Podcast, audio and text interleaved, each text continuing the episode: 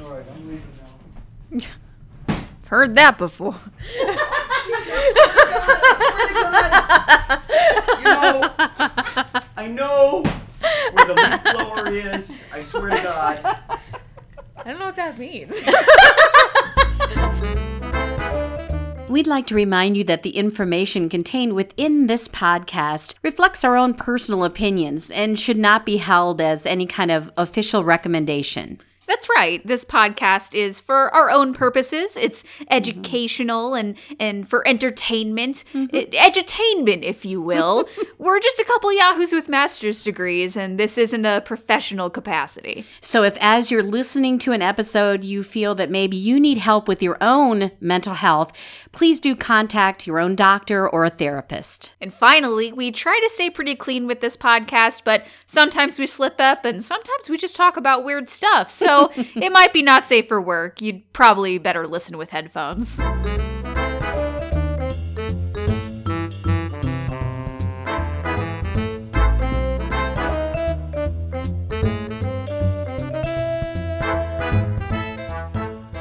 Hello, and welcome to Freudian Sips. The podcast about brains, beverages, and other BS. I'm Bonnie. And I'm Anna. You are really radio voice today. Am we are. I? You. Am I? Am I really? I don't Am know. I don't know. I didn't How do I sound? I didn't even. This I'm not even trying. This is just This my is how voice. I talk all the time. I don't know what you mean. Actually, I've just been doing a radio voice before. This is how I talk every day. I remember when you guys were little and I would answer the phone. oh yeah, we would make fun of you for having a phone voice. Hello. Hello, this is Bonnie. You're on for Bonnie. That's how she still answers the phone. I do. I was. I don't. Your go for Anna. I don't like when you call somebody and, and they say hello. I mean, I know that's what you're Go on. Is there more? I realize that's phone etiquette to say hello. However, like you, okay, so like I'm calling somebody named, let's say George, and so this man answers Oh. the phone. This is especially true. I know what you're talking about, and it's true for like business phone calls. Yes, It's- yes. it's like like it- if I'm calling someone, like it's a client that I don't know yet, Exactly. Like if I call a number, I want to make sure it's the right number right? Before I talk, especially because the stuff we talk about is like Is confidential. Yeah, so- Right. and even just the idea that someone called a counselor is confidential. Sure. So, so this guy answers the phone, and I have to say, "Hello, is this George?" Hello, is this- yeah. Which seems dumb to have to. wow, it's just an extra step. If he would just say, "Hello, this is George," which is, by the way, I don't say George, but when I answer the phone, I do say, "Hello, this is Bonnie." yeah, I say that too. Because that way, you say, "Hello, this is Bonnie." yeah, I do. It's, Well, really geez, confusing for people who are trying to get Anna. Really confusing. I know we sound I, alike. I say, hello, this is. Bonnie. And they say, oh, I thought this was Anna. I'm like, it is. And they say, what? I'm so confused. and then they hang up right away. And that's how I get out of talking on the phone. Pro tip for everyone. I was going to say that's how you get into therapy, saying yes, you are confused. That's Come to therapy." gaslighting. gaslighting my clients. Well, speaking of introductions, Yes, I think this is a great segue because hello, Sipsters. It's been a while. It's wow, we have missed you. It's lovely to have you with us today. We took a little bit of a break because we, you know, the holidays were upon us and we were both kind of busy with stuff and we just needed that re- little refresher, little break. And we are, we are here. We're back. We're better than ever. I- I've heard. Speak for yourself over there, baby. We are both kind of going through things in our life that are evolving, changing, I guess that's a way to say it. Yeah. transitional period. Sure, which we'll talk about a little later. Yeah, I want to yeah, Yeah, get into that a little mm-hmm. later, but but we thought today would just be a good time to kind of just kind of vibe check with you guys. Just kind of like talk about us. You know, if somebody had never heard our podcast and then they hear you talking like that, they're going to be like, "Does this woman always talk like this?" and the answer would be yes. So if you don't like it, don't listen to the podcast. I don't know what to tell you. I'm just kidding. Listen to every single episode. Judge for yourself if I talk See like the this all many the time. voices of Anna. That's Hear true. I, the many voices I- of Anna. I do. I do tend to have different different vibes. Yes, Uh, you do. But today we thought, you know, it's our it's our first time back after this little hiatus. Let's just kind of reintroduce our sipsters to us because I don't think we've ever really done an episode where we talk about our personal like counseling philosophies and just kind of the way that we deal with counseling, like how we are as counselors. And I think that that's kind of a good way to slide us into this new phase of Freudian sips after a little break and just kind of to get back in the swing of things. What do you think, Mom? I think that's a great idea. I think that's a great Can I? idea. Yeah, yeah. We have to keep There that many up. voices Actually, Mom, I want to ask how we got the idea for this episode. Would you like to tell the Sipsters about it? I had a dream. She had a dream. I did because we've been talking about what we should do for our first show back after our little break. We're and like, oh, should we do a mental wanna- illness? Should we do a person? Should we? I mean, those are kind of our go-tos, Yeah. Mm-hmm. like to come up with topics. But but we wanted it to be unique as we start back up, kind of like a, a, jump start or restart, refresh, like you do on the little computer. refresh. refresh. Yeah, so I had a dream. That's this is what we talked about. So I don't know that it will go like the dream because uh, I don't know. She we had- seem to know what we were talking about. Episode in the dream. So if we don't say everything as It we was- said in the dream, it's a bust. it was a good. It was a good episode in my dream. Man, we were sure. awesome. We were Ah. funny. We we were laughing. We had great voices, and we just were. Check and check. We've already done those things, so can't go We wrong, can we? I was thinking that to start, we should say why you felt called to be a therapist. Ooh, that's a heavy one. I know, right out of the box. Right out of the gate, starting with a bang. Okay, well, that's not one I wrote down in my notes, so I didn't think about it beforehand. I mean, I think the answer that I give whenever someone asks me that question is. It may sound a little hokey, so if you didn't like the vibe check comment before, you might not like this either. But I think that's what I'm supposed to do. Like I, I know that sounds kind of kind of woo woo, but I literally I think that's eh, however you look at it. Like I I would look at it partially as like an intelligent creator made me fit for this position. I would also say the things I've gone through in my life kind of give me a unique perspective on mental health and a lot of things that people go through. I feel like I'm able to connect with people in a really like kind of in a, in a good way that gives people a good space to to heal, look in on themselves and and feel safe doing that. I I don't know, I like it, man. I like what I do. I can't I don't know how to answer that question, I guess. I think you answered it very well. Okay, well, I get to a- turn it on you that now. What, how Uh, did why did you? I think you've got a longer I have a, a weird, longer history with Yeah, I have a weird psychology than. I do. I mean, I Um, don't know. We've talked about this before that we are both master's level clinicians, but I went, you know, from undergrad where I got a psychology degree. I didn't start in psychology, but got a psychology degree. Went, I took a little bit of time off. Went directly into a master's program. I'm directly after a little bit of a Mm-hmm. Yeah, you didn't really take time off. You just worked for like No. it wasn't even a year, was no. it? Or, and I was yeah. working in the mental health field in some capacity in that time as well. So, I think it's significant though what your other major is.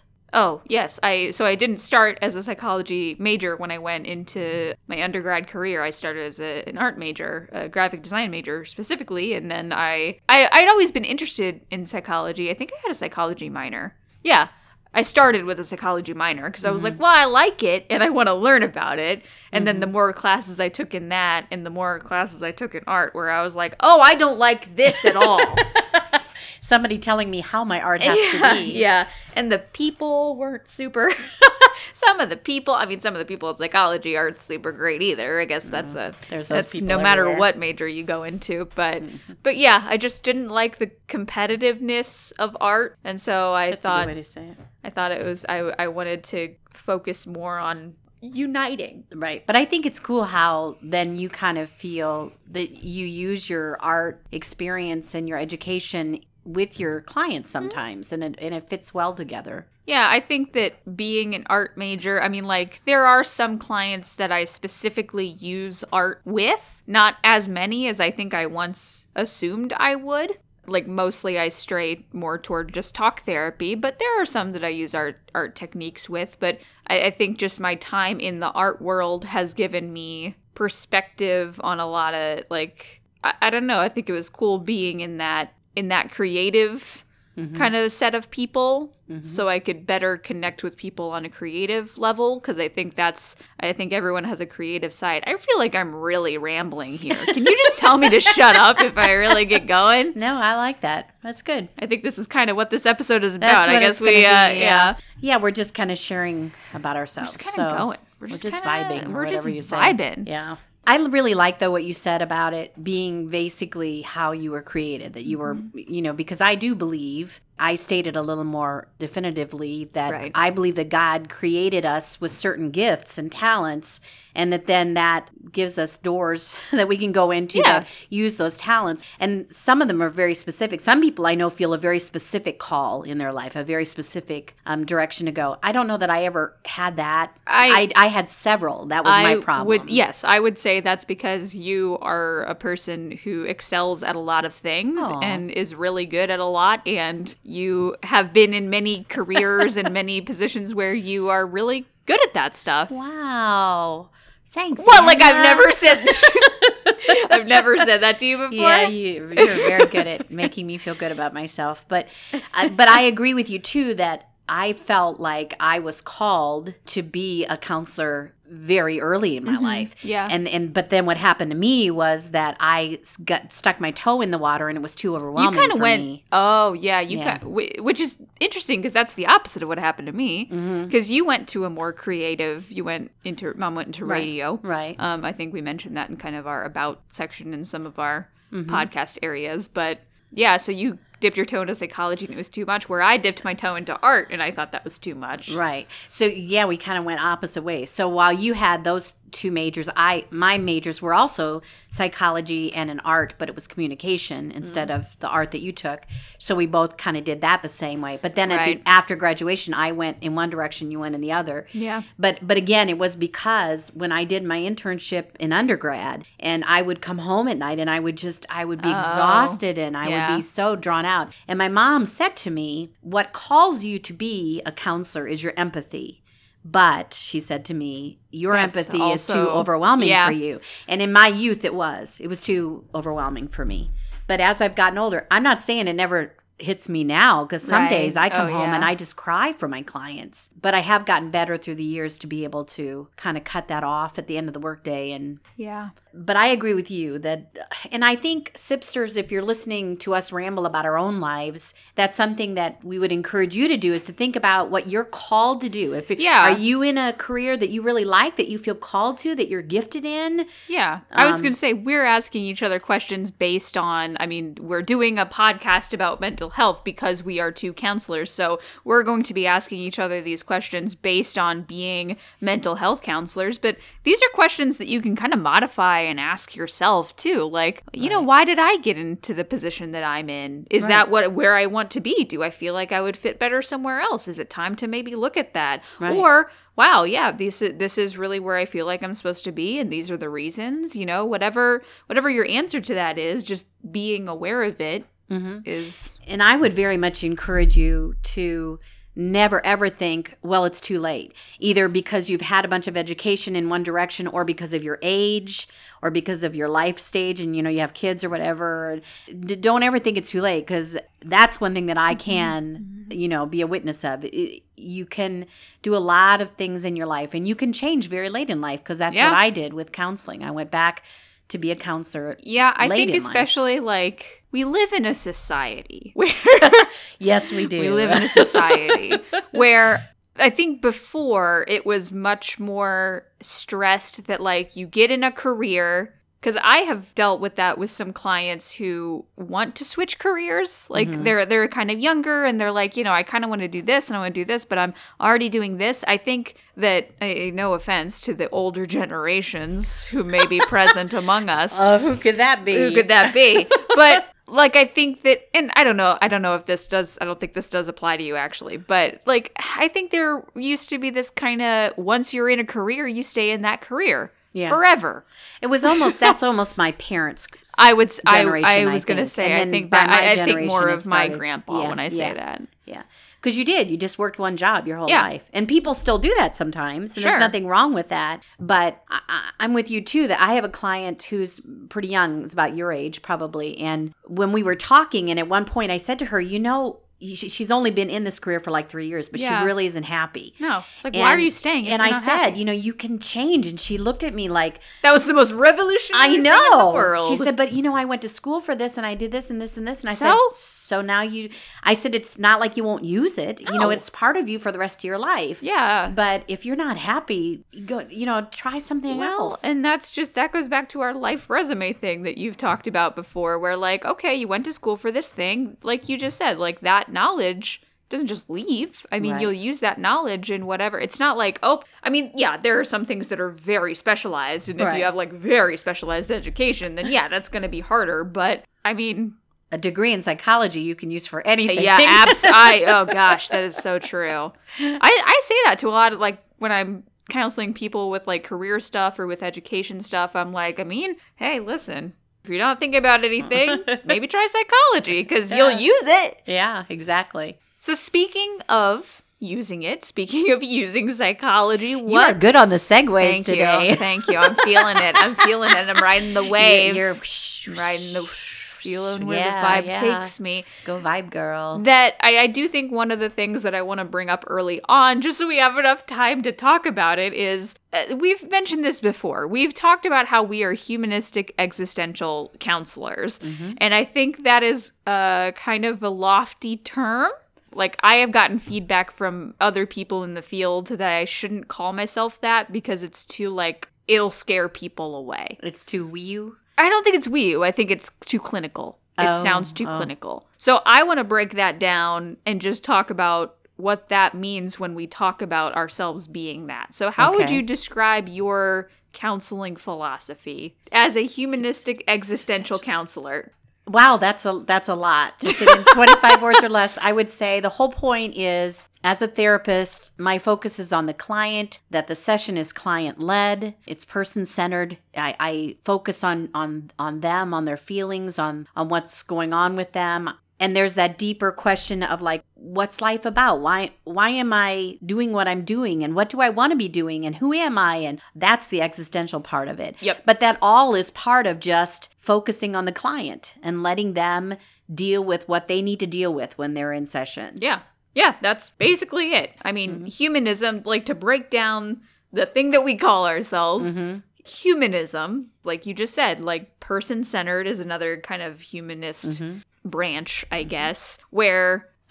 Sorry, I gotta not motion with my arms as much because this is a side note, but mom and I just got the vaccine, the COVID vaccine, yesterday, and we're both, did you get it in your left arm? yeah, So did I. because I was like, I'm not getting it in my dominant arm just No, in case. I and know. I'm glad it. I didn't. Yeah. because I don't know if y'all have gotten it yet, but you, Mm-hmm. our arms are sore, moving them. It's rough, And we gesture a lot when we we talk. We are hand talkers. This is rough. you know, when I hear the term humanistic, sometimes it rings this weird bell in my head about there's this, you know, the religious idea Yeah. of humanism, which That's is not uh, what this is. That's a good point Yeah. to bring up, which I don't really know what the religious. Idea is. Well, I I think it's basically it kind of takes power away from God. You know, it's kind of like humanistic is more focused on humans than on on a deity. Does that make Religious humanism is an integration of humanist ethical philosophy with congregational rights and community activity which center on human needs, interests, and abilities. Ah, that didn't clear it up at all I for mean- me, but but Well, what that's the problem that I like. I don't disagree with any right, of that. right. I but mean, that's not. that- we're not talking about yeah, that's not what we mean. We Yeah. mean psychological humanism, Right. which is a totally different thing that just happens to share a name. Right. Now, that being said, It kind of goes along with what you they are read. named that way because they it, it is a very intuitively named thing. Right. I mean, humanism is just focusing on the human. Right. And, and in, in our case, it's focusing on the human in front of us, the Right. Mm-hmm. human that's sitting on our couch. You know, we want to get to know that person authentically as they are, and we want to, you know, let them feel safe, like they can be open in that space. And I think we've kind of joked about whether we call ourselves humanistic existential or existential humanist, but I think humanistic existential that's correct chronologically because we got it like you have to form that really good connection with that person if they're going to feel safe to explore the deeper stuff that existential philosophy kind of leads us to. I agree. That's it. I feel like that was profound. So I was like, I'm not even gonna. Let's just pause. Not even gonna keep talking and Let's just contemplate it. Let that sink in. oh yeah. Okay. Wow. Wow. Wow, Anna, you're so smart and deep. You are smart and deep. Wow. Anna, wow, you're so smart. Wow, who's saying that? Anna, Wow. hey Anna, you're so smart. Oh, it's been a weird few weeks, guys. Yeah, yeah, yeah. We're a little out of practice at this. yeah, if you can't tell, we're just kind of flying by the seat of our pants today. I have a few quotes by a, Ooh, a yeah. psychologist that I can throw in here Let's and there. do Can some I do that? quotes. Let's do Well- a let's do Anna and Bonnie's quote corner. Well, all my quotes today are basically from Yalom, and he's a guy that a psychologist that I can't remember if he's still alive. I believe he is. When we were, he might have just died, like That real might be recently, true, actually. because I think I kind of remember hearing that he did. Is his first name Irvin? Yeah, he's still alive. He Is is he really old? 89. Wow. When we were in grad school, we had to read a couple of books by him. One was called The Gift of Therapy, which I really liked that book. Sipsters, if you are a therapist, if you have never If read you are that a book, therapist. Hello. uh, hello, please don't judge Wow. us. wow, how wrong are we usually on a scale Please. of 1 to 10? please don't don't tell on us. No, yeah. If you haven't read this book, it's a really good book. Or if you know a ther, if you go to therapy and you like your therapist, give them this book. I or don't know. heck, if you are in therapy, it's worth it. it is kind of a cool Or book. if you just are interested in mental health, if you're listening to this, you'll like Yalom. He's a cool guy. This kind of fits in with what we were just talking about, though, about putting the human, putting that person in the center of therapy. He, this is a quote from the book, The Gift of Therapy. It says, quote, Life as a therapist is a life of service in which we daily transcend our personal wishes and turn our gaze toward the needs and the growth of the other. We take pleasure not only in the growth of our patient, our client, but also in the ripple effect, the influence our patients and clients have upon those whom they touch in their life. So we really do. We take it very personally. Yeah. There is a separation and there are boundaries, and, and ethically speaking, there are very specific boundaries that we have with our clients. Right. But at the same time, we really do care about our clients. Absolutely. Yeah. Yeah, it's a, it's a genuine. I think that that that's always something that really breaks my heart when I either deal with clients who have had a poor therapy experience in the past where their therapist didn't seem to really have that care for them or when they maybe whether or not they've been in therapy they may, they I have had clients make comments to me like I don't think you actually care about me I think you're just here as a job Yeah, I've had that's clients say that too. So sad because, like, no, I'm here as a job because I care and because I want to care about you because you are now sitting on my couch and and you have now come into my life and I've come into yours and I want to care about you. Mm-hmm. Right. Let me care about you. Dang. But I would also add to that if you do go to therapy and you sincerely feel that your therapist does not care, don't stay at that therapist. don't stay. Don't go to find another therapist. That was another when I was reading through all the quotes from Yalom, one of them said that he often has people who come in and say that they've been to other therapists who didn't care about what they were talking about. And Right. so, I mean, there might be moments with your therapist where you sit there and you think, are they actually listening? Which, And in those times, I mean, it's not a bad idea to confront them. yeah, and say and say hey can we talk about like i feel like you're not really paying attention to me or i feel Right. like you're not really genuinely you know tracking with what i'm saying or whatever you feel like the issue is like say that to your Yeah. therapist bring well, it up because you're paying them. yeah I mean, like first i mean one yes Yeah, you're paying them, so they're there to do a service for you. Number one. Second part of that is that the ideal situation with a therapist is that authentic relationship. And if mm-hmm. you're not getting it, then you're not really getting therapy. Even if, and we're, I'm speaking as a humanist therapist in that, but even if you like go to a CBT specific or I don't know what else, give me some other um, solution oriented. I can't think of any other. Totally if- blank. If you go to different like, dbt a DBT, like a therapist who is not calling themselves a humanist, they still are first and foremost supposed to have rapport with their client. Right. As like one of the things that counselors learn at big fancy counseling school Yeah. is that and and there have been study after study proving that that rapport is necessary for anything to get done in counseling, anything meaningful to happen. So regardless of if you're going to a CBT, which is like more cognitive behavioral mm-hmm. based because it stands for cognitive behavioral therapy. Good grief, Anna. Why didn't I just say that? That could have been 10 words. Anyway, Take the long way home, baby. Oh, scenic route, everyone. Are you here with me? Okay. That, like, th- they still should be building a rapport. If you don't feel that connection, you're not going to be able to do that healing, no matter what mm-hmm. kind of healing it is. Mm-hmm. So, this episode is kind of us sharing our own philosophy about why we're a therapist and what we do as therapists. It's, it's us kind of being self aware because we're always challenging you, Sipsters, to be self aware. That's one of the cores of our podcast, mm-hmm. um, to be self aware. We're also just kind of talking about what therapy should be for Yeah. for you if you choose to do that. Yeah. So, But I would also like to talk about us and how therapy is for us because For it's our podcast. That's another thing. Self disclosure. self disclosure. I was just you read my mind. like ESP baby. like ESP. ESP. Like ESPN.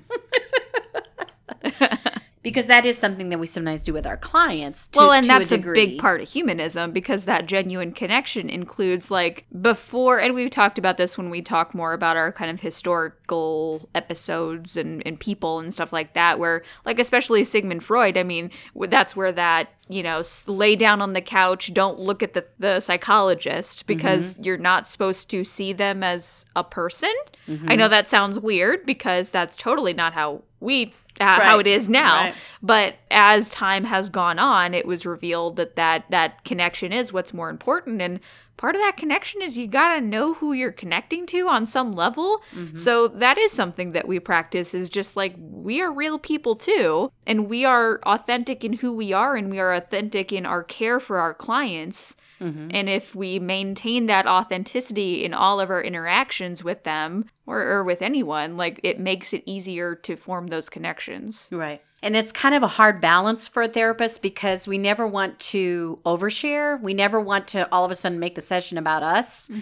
that's Mm-hmm. Yeah, not that's a hard balance to find. Yeah, and and uh, maybe you've gone to therapy where you've had that experience. I know I, I had a- well. Mm-hmm. I had a therapy experience like that once where I felt like should I just you know not talk and let you get this out you know Yeah. but I have to say that thinking back over the last few years, the most powerful moment I've ever had in therapy with a client was because of a self disclosure. And it was Yeah. my client was having caretaker fatigue Mm. and was taking care of her husband who had a chronic illness. At the very same time, I was taking care of of my late husband who was very ill at that time. And um she said something about feeling guilty because she just wanted it to be over. And she could barely get the words out and you could just see that she was just racked with guilt like, "Oh my god, I'm a, I'm the most terrible." She even kept saying, "I'm a terrible person. I'm a terrible person." And so I I self-disclosed about my own issues and how I felt that same way. You know, Yeah. when you're in the midst of that fatigue, you just think, "God, I just want this to be over, however that's going to be over," you know. And I got emotional because I was right smack dab in the middle of it and I apologized for being emotional, but then we both cried and That's after that catharsis oh, it was huge. After that her therapy just took off and and she did extremely well. I have a Carl Jung quote for this. Awesome. The meeting of two personalities is like the contact of two chemical substances. If there is any reaction, both are transformed. That's wonderful. Yeah, And Carl have- Jung, we like him. We love Carl Jung. Yes, we do. We have an episode about Carl Jung, don't we? Yes, we do. Jung. Our episode four was Carl Jung. Wow, you that was a long to- time It's ago. one of our very first boys. when we were just We were Brains- podcast babies. we were bread spanking new back then. But I think that's I think that's what I would qualify as the difference between helpful self-disclosure and non-helpful self-disclosure yes. because I think when we use self-disclosure, it's got to be for the purpose of universality. Absolutely. It's got to be for the purpose of you are not alone in this thing that you're going through. Because I agree, one of the clients that I I have been working with this client for a long time, like since I I first started to be a counselor. I mean, she's just got a really eh, she's she's a kiddo. She's just got a really hard home life. So I've just been involved with her family for several years at this point. And one of the things that I have been able to self disclose with her because it is so similar to the stuff that she has gone through has been that she has been abandoned by her parent and there was emotional abuse and I have been able to self-disclose like hey I have dealt with a lot of the same things. And that's mm-hmm. been really powerful to her for her to have someone that she can say like when this happened with your parent what was that like? And you know mm-hmm, mm-hmm. to be able to kind of flip the script on me and say like how how did this look for you? And for us to be able to kind of compare and contrast and and say like this is what abandonment feels like but this is also how people feel it differently. And that's that's been that's been a real healing spot and I I think in our in our long counseling relationship. You've really become a part of her life. I really have. Yeah. Can we qualify that I'm not the abandoning parent? yes I I didn't think that had to be qualified since we have a podcast together Well, I was like, But I guess if abandoned people- you, but then you called me and said, "Hey, come do a if, podcast." if anyone is really bad at context clues, I'm not talking about my mom here. Thank you. We've no, we've said this on the podcast before that my biological father is is has some struggles.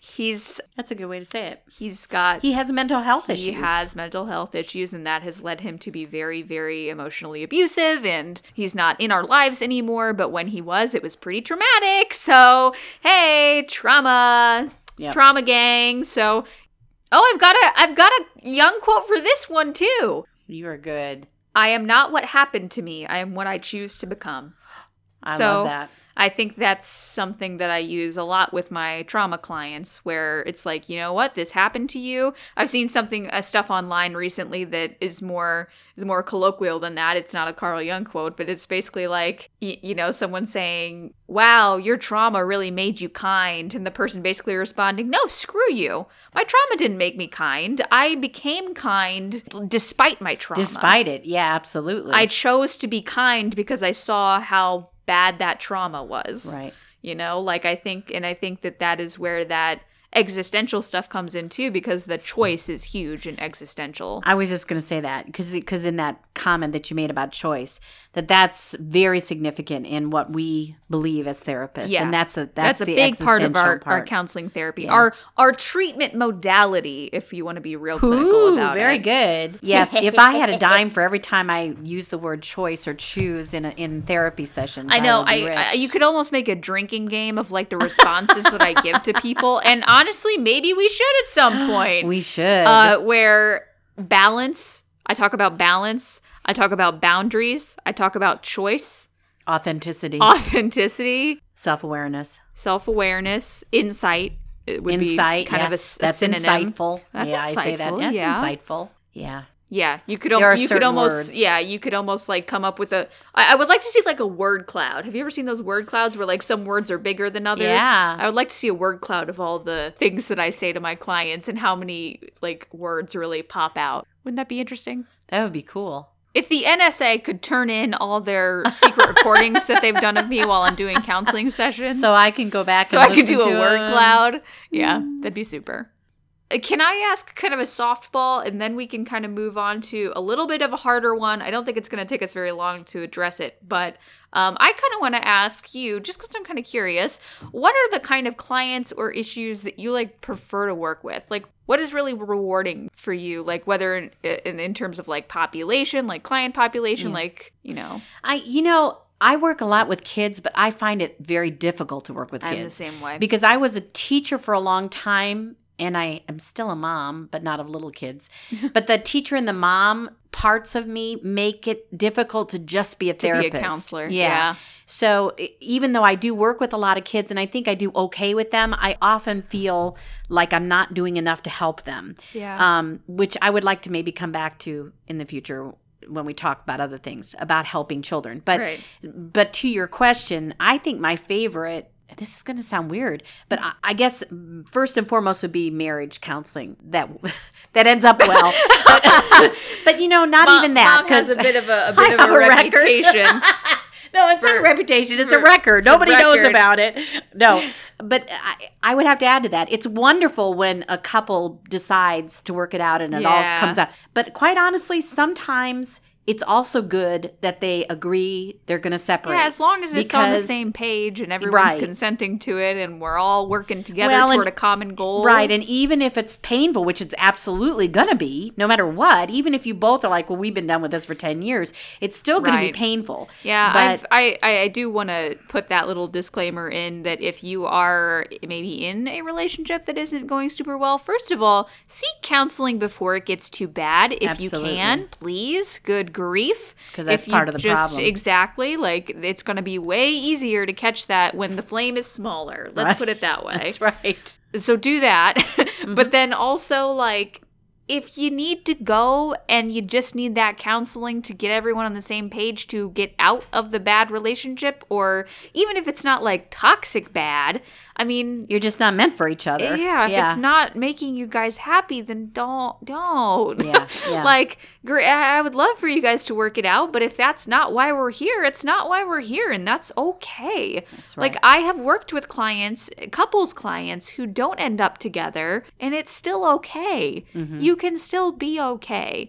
So, I mean, I think that there's this conception where when you go in for couples counseling, especially marriage counseling, that like we're going in to fix it. And if you can't fix it, what's the point of marriage counseling? Well, and that's the other part of it is don't go into marriage counseling, especially or couples counseling. Yeah, let's call it that. And and say, you know, we're going there because the therapist is going to fix it because they're not. Don't We say that. not. Listen. Don't ever say. that. Don't ever say that. yeah. If you go to therapy expecting the therapist to fix the problem, it's not going to happen. No, because you're the one who's going to fix you're the, one who has to fix it. Or yeah, well, and you, I, I get that more often with parents. I think parents who Yes. who are like fix want my us to kid, fix their kid. Yeah, that's very true. and we've talked about that on other episodes. And a lot of times it's the parents who need the fixing anyway. But no. Anyway, Oh, oh look at all this tea that mom Oh. just spilled. Oh, there's tea everywhere. So who who are your uh, clients that you would prefer, or which ones that you Um, get the most satisfaction from? Well, we've talked about this. I have talked about this on the podcast before that like I really like working with the LGBTQ population, LGBTQ plus, um, LGBT plus, whatever, whatever you call that However you say it. population. Mm-hmm. Um, I don't know. That's just such a need. I I think that that's a really underserved. And again, mental health I think that's a call. I I, think, think so, that's part of your call. That's think so, that's where you feel motivated to help. Yeah, I've been getting a lot more male clients. And I think that that's an underserved population as well when it comes to mental health. I was almost going to say that. I was almost going to say actually, no offense, ladies, because you know I'm I'm all about us. You know, women. Woo, girl power. Stand up for women. But when it comes to counseling, there's something about working with a man that for me seems a little bit easier. I don't know Oh, if it's because I wouldn't call it easy. I'm more comfortable in it. How's that? Interesting. Yeah. but then that's kind of like we've talked about before. Like when I was a kid, I would prefer to hang out with the boys. You were the I mean, same way me though. too. But yeah, no, I, I don't think that's it. I think for me, working with men, I mean, I think especially a lot of the men that I work with are victims of toxic masculinity. I'll call it, which is just that they've grown up in, again, we live in a society, and society Society. society the way that gender roles are men get told you can't be sad or you can't show these kind of emotions or you can't be affectionate you can only be angry i cannot tell you really how true. many people men specifically i deal with who have quote unquote anger issues which are just that they have not learned the skills to express oth- emotions in other ways Other emotions, right? So it yeah, all so they comes cover everything with anger. Uh, and and I think for me what's rewarding about working with a male population is that moment of catharsis where you do build up that rapport and they do feel comfortable enough to really open that and really show that emotion and you can see that like oh my god it's just so powerful because they can't show that in many other places and just for them to have Maybe that's why I like it. it's so cool Because with women, women often come in and just start, you know, showing Sure. their emotions Yeah. like blah right there. You know, not always, No, but no. often, but often we're we tend to be more emotional. Yeah, this is this is generally speaking. I think women are given the opportunity to show those emotions a Mm-hmm. little more. Um, now, I think there are a lot of of young girls who who do not get that chance, and then that turns into other issues. Mm-hmm. It's not it's not a gender specific problem. It's just more prevalent in men. I, I would think. agree. Yeah. I like working with kids too, though, but it's for very different reasons than I like working with other populations. You know what I So, mean? so can I redirect that because I said I wanted to come back to that idea of working with kids. Mm-hmm. Part of my personality is I am goal oriented and very, you know, like what? Okay, well, where? What's the end? Where's the end? And I'm- that doesn't really work as a therapist. That's really interesting because I know that we've and we've talked about the MBTI types Mm-hmm. in episode 10. If you want to go listen, welcome to the reboot. Go listen to all our other episodes. Um, where like we both talked about how we are J types, which are are very like to the point and like get it closed and get it finished. But Mm-hmm. I don't know, man. I'm I'm able to work with kids and just be like, you know what? If I just have to be like a nurturing role in their life and we're not going to work on a goal, that's okay. But did you have that right in the beginning, or have you chosen to to embrace that? That's a good point. Uh-huh. Yeah, it's kind of embracing the chaos of Right, working with kids right. at some point. It's just like, okay, this is what we're doing. Fine. and that's what I'm continuing to work on. Yeah. and it's the teacher in me that stops that. I can understand that because the teacher in me is like there are certain goals there are certain you know outcomes that we have to reach and so then i'm like what are we accomplishing what are we accomplishing but it is it is I do I do have those moments as much as I have tried to, you know, intentionally embrace Right. the chaos. but I love the way that you just said it. Even if I'm just one person who loves them for who they are right now, one person who listens to them, and it has helped me to talk to you and other counselors that I know who have said to me, you might not ever know what you Mm-hmm. Right, accomplished with it's that kid. You know, just be there for them. Just be there. I like that. And I'm trying harder to do that, Yeah. to just be there. That's a pretty important part of being a counselor, just being there. that's humanism.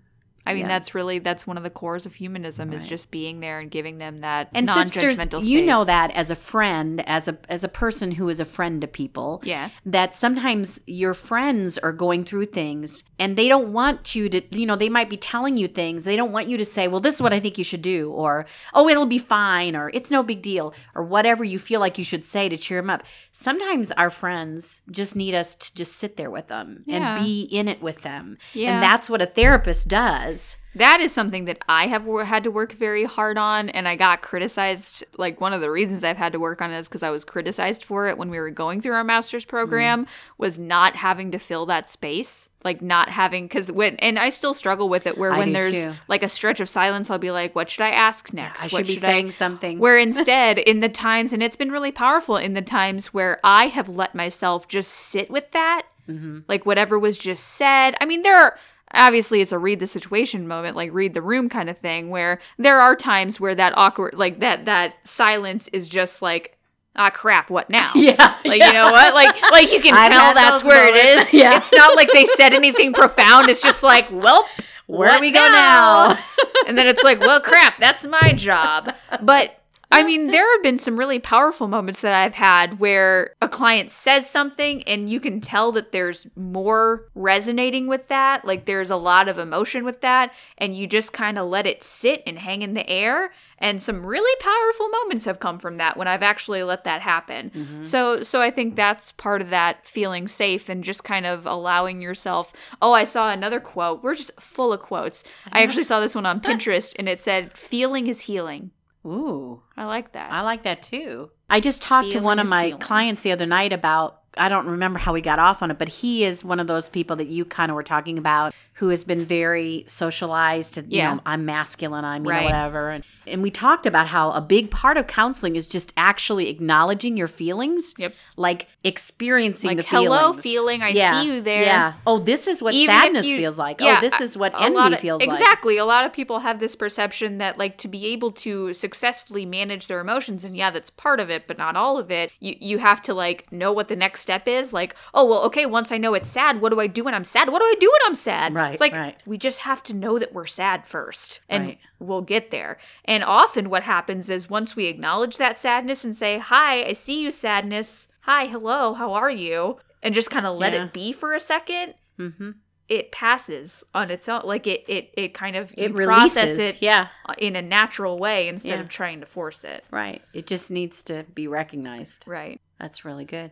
That's deep, Anna. thanks wow anna you're so deep wow You're so smart. wow You're you're so so, deep. smart Anna. Wow. wow The validate Wow, Anna holy moments. cow, Anna. you know, we should record like different voices saying. We should. that. I should like. I should go up to people on the street and be like, "Hey, can you just say like, wow, you're so smart," and then just like like pipe different- them in like they're coming from a different room.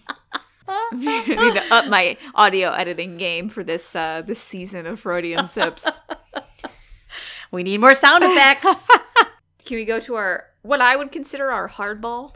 Let's do the hardball, baby. Okay. What is hard about being a therapist and what's more rewarding about being a therapist? Mm. You want me to go first? Yep. Because I want to steal your answers, please. Um, I know that's not true at all because I know you already have answers. Um, I think for me, the hardest part about being a therapist is I'm gonna have to put it like a two-parter. Yeah. One is is not trying to fix their problems yeah. Because in a way that is kind of what we do. You know, we try to lead them to solutions, Yeah. but we I think cannot part fix of our their job problems. is creative problem solving. Right. I, I would say like We there do there are definitely ideas. yeah like peop, like clients who come to me with unique problems and one of the things that we do is like okay what are our options what Mm-hmm. can you do in this situation and maybe we're able to give them a different perspective that they hadn't considered so that's kind of cool And that overlaps with the other part, which is the hardest part for me is to let go of my client's problems. Yeah. So when I go home at the end of the day, not to be fretting all night and ruminating on, oh, I wish that she would leave him and uh, I wish that, you know, he would get a better job. And I, you know, you have those thoughts for your clients, which you do to some extent. That's part of becoming part of their life. Mm-hmm. But there has Yeah. to be a point professionally for our own self-care that we cut that off and i'm not good at that and i i had the same problem when i was a teacher you know i would go home and i and i know if sipsters if you're a teacher and you're listening you might have the same problem that i used to have that it's hard to go home and let go of your kids. You know it's hard to not think about your students. Anna your husband is a teacher and i'm sure he frets to some degree about his kids and that's just something we do as teachers. Yeah. as a therapist i do the same well thing. i also th- I, I- uh, I don't think it's as much career based as it is person based Yeah. that i think that that's because we are caring people by nature that empathy thing it's hard it, you can't really turn that off Right. So that kind of overlaps with the other one in that sometimes when I'm thinking about a client, worrying about a client, what I'm doing is trying to solve their problem. And I'm like, why don't they get this? Why can't they just do it my way and then it would be okay? yeah So there's a lot of that. I have to know to let go of my clients so that they can solve their own problems, you know? So, but also i think that it's not a because i i do the same thing but sometimes my ruminating is trying to know how to approach it to where we can together come up with a solution that's going to help them and make them feel better. Right. and sometimes it just kind of takes sleeping on it and then being like oh if i frame it this way maybe it's easier for them to understand. Mm-hmm. So i think that sometimes good can come of that but i agree i would agree that that's the hardest part about being a therapist is that compartmentalizing i would call it for myself boundaries i i suck at making boundaries for myself and often that verges into not doing self-care enough Right. um, which i lecture my clients all the I time know. about I do too. do as I say, not as I do, everyone.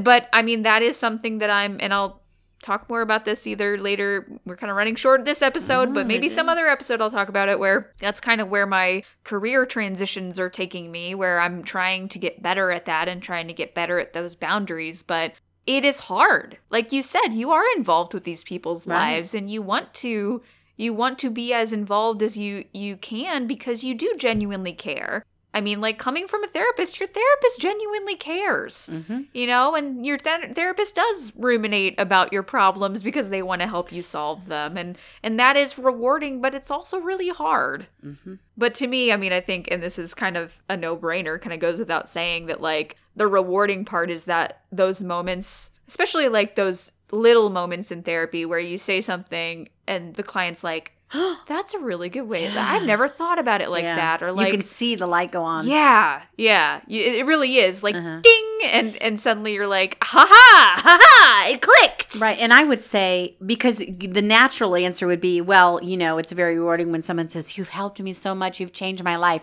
And those are lovely. I'm always like, Bleh, whatever. yeah. but the but the real moment is when you actually see it on them. Yeah. When you actually and that Like I the can, recognition. I can put that back to teaching as well. So Yeah, if you're a I teacher, bet. you get this. Yeah. That there are moments with students when you are working on something, working on something, and all of a sudden you literally see their their brain light up. It's like, mm-hmm. oh, okay. And that's the same way it is in therapy. And a lot of times, what I've noticed is like I might start the ball rolling, but then they kind of talk themselves to that point, and then they're like, you yeah, know, I've the, yeah. the amount of times I have had clients say, you know, saying that out loud, I realize this and this and this, and I'm like, there you that's go. That's therapy, baby. That's therapy, baby. we made a safe space where you could say that out loud. that's right. I, I it always cracks me up when people are like, I'm sorry, I'm like doing word vomit. And I'm like, do it. Why are you apologizing? a lot of clients apologize for that. A lot I'm of clients rambling. apologize for everything. Yeah. I've had clients apologize for crying, and I'm like, "What Yeah, do you I- think we're I here for? why? Why are you coming into therapy?" Yeah. So I think those are. I mean, I think those are pretty understandable answers for both. And and I mean, from just our answers, the waters are muddy. There's gray area. There are things that are really hard, but also really rewarding at the same time. Mm-hmm. So, and I think it's like that with every career, every thing that we do. Yeah, absolutely. Okay, what didn't we talk about? Well, I think we've talked about a lot, and I think we should end with sharing with the Sipsters some of our favorite metaphors for therapy. We've talked about these a little bit. Mom's laughing because that's a hokey way to say it. I know. I- no, I it's know. not hokey. I'm actually laughing because we talked about this before we started um, recording. That we both use a lot of metaphors in our are. therapy, but yet when I'm sitting here, I'm thinking I can't, I can't think, of, a, a dark. single one. Yes, you can. I have one main one that I I, always I, use, I would say let's both do our main one. So, do you want me to go first? yeah. Okay. The one that I use, and actually I I, I steal the one that mom is going to be talking about too. It just kind of depends on who I'm talking to. When I'm talking to someone a little more like kids like this one, I think kids get this one, or like people in the medical field, eh, this has really resonated with them. That I say therapy is like a broken bone, like healing a broken bone. Especially like when we think about trauma and when we think about when we grow up and and maybe we've had these trauma experiences that we didn't process fully and now we're a grown up and and those wounds feel healed but they're not healed in a very good way so I use the metaphor that it's like if you break a bone and then it sets wrong and it's healed, it's technically healed, but it's not healed in a good way. Right. So kind of what has to happen, and I've I've said this to like healthcare workers before, and they've been like, you have to re-break the bone. Mm-hmm. Yep. Yep. It's gonna hurt. It's gonna suck. We have to re-break the bone, and it's gonna feel really bad at first. But then once it heals, it's gonna feel a lot better. Once we set it correctly and process that trauma, Mm-hmm. it's gonna feel a lot better. That's amazing. So did you make that up by yourself? Yeah. That's an Anna original. That's an Anna So we should trademark it. So don't if if somebody uses it, you have to TM, cre- TM, TM. Don't take it. That's the thesis for my book someday. Yeah. What's the thesis for Well, your book? The thesis yeah. for the book that we're gonna write together. We're gonna write together. Yes. Uh huh. The one that I always use with people, and and and I agree, and I don't want anybody else to. this is TM TM TM TM, TM, TM. Because I like this one because it, it works for me personally, but I've also seen it really work for clients. And and the cool part is that clients sometimes down the road will say it back to me. You yeah, know, like oh that's man, I- always fun. so my thing is that therapy is like cleaning out a closet, and that when I clean out a closet, because I'm pretty bad about closets, I stuff a lot of stuff in a closet until it's like unbearable, and you open the door and things kind of tumble out. And we do the same thing psychologically. We uh, we stuff things in. We st- and some sometimes it's very traumatic stuff. Yep. Sometimes it's not big stuff, but when it sits in there, it really starts to pile up, even though it's little stuff. And we stuff all that stuff into our psychological closet. And so then when we when we do therapy, we have to open the closet and sometimes stuff comes falling out as soon as we open. Those are the people who come in and just start, you know, right, away. And those are the things that we have to deal with first. Right. And we take care of the things up. that fell out first. Yep. But then we have to unpack the closet and we have to take things out. And and part of the really hard part for me about cleaning out an actual closet is that you have to pull everything out and there's a big mess. And and like part of the way through it you'll think, "Oh my god, why did I even start? I should just put everything back in the closet. I should never started this." And you might do that several times during therapy where you're thinking, "Oh god, I was better off before I started thinking about all this stuff." Right.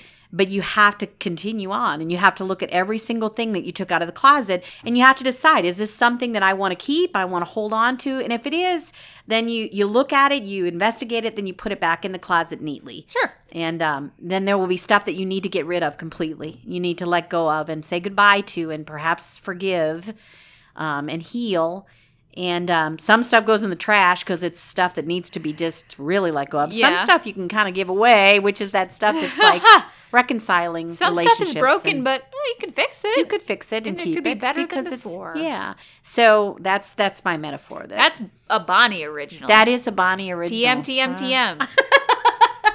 Don't let anybody take it.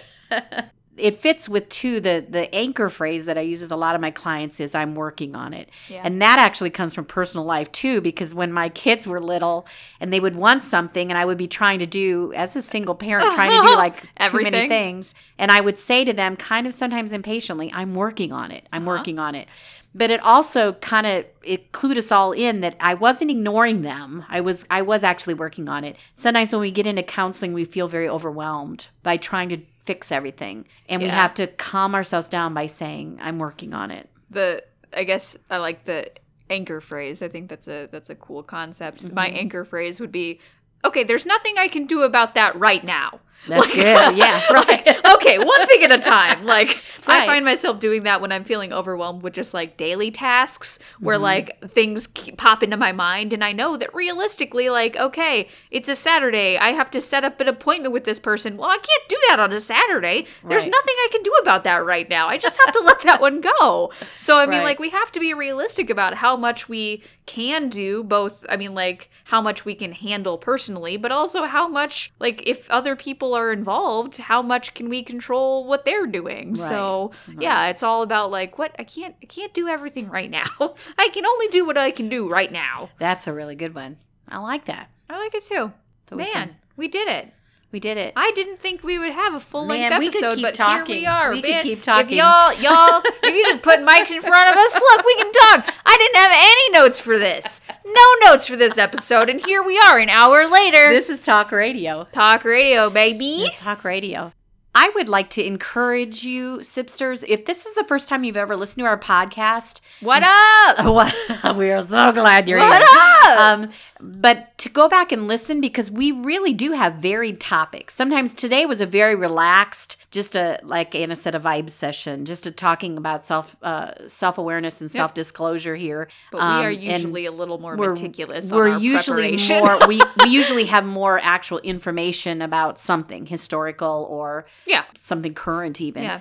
That But- being said, I really wouldn't mind if uh, if you guys have stuff you would like us to talk about, kind of with or without preparation, as vibey as you want it to be. If Mm-hmm. you guys have topics, please send them to us because like we we want we want to do what you guys want to hear. Yes.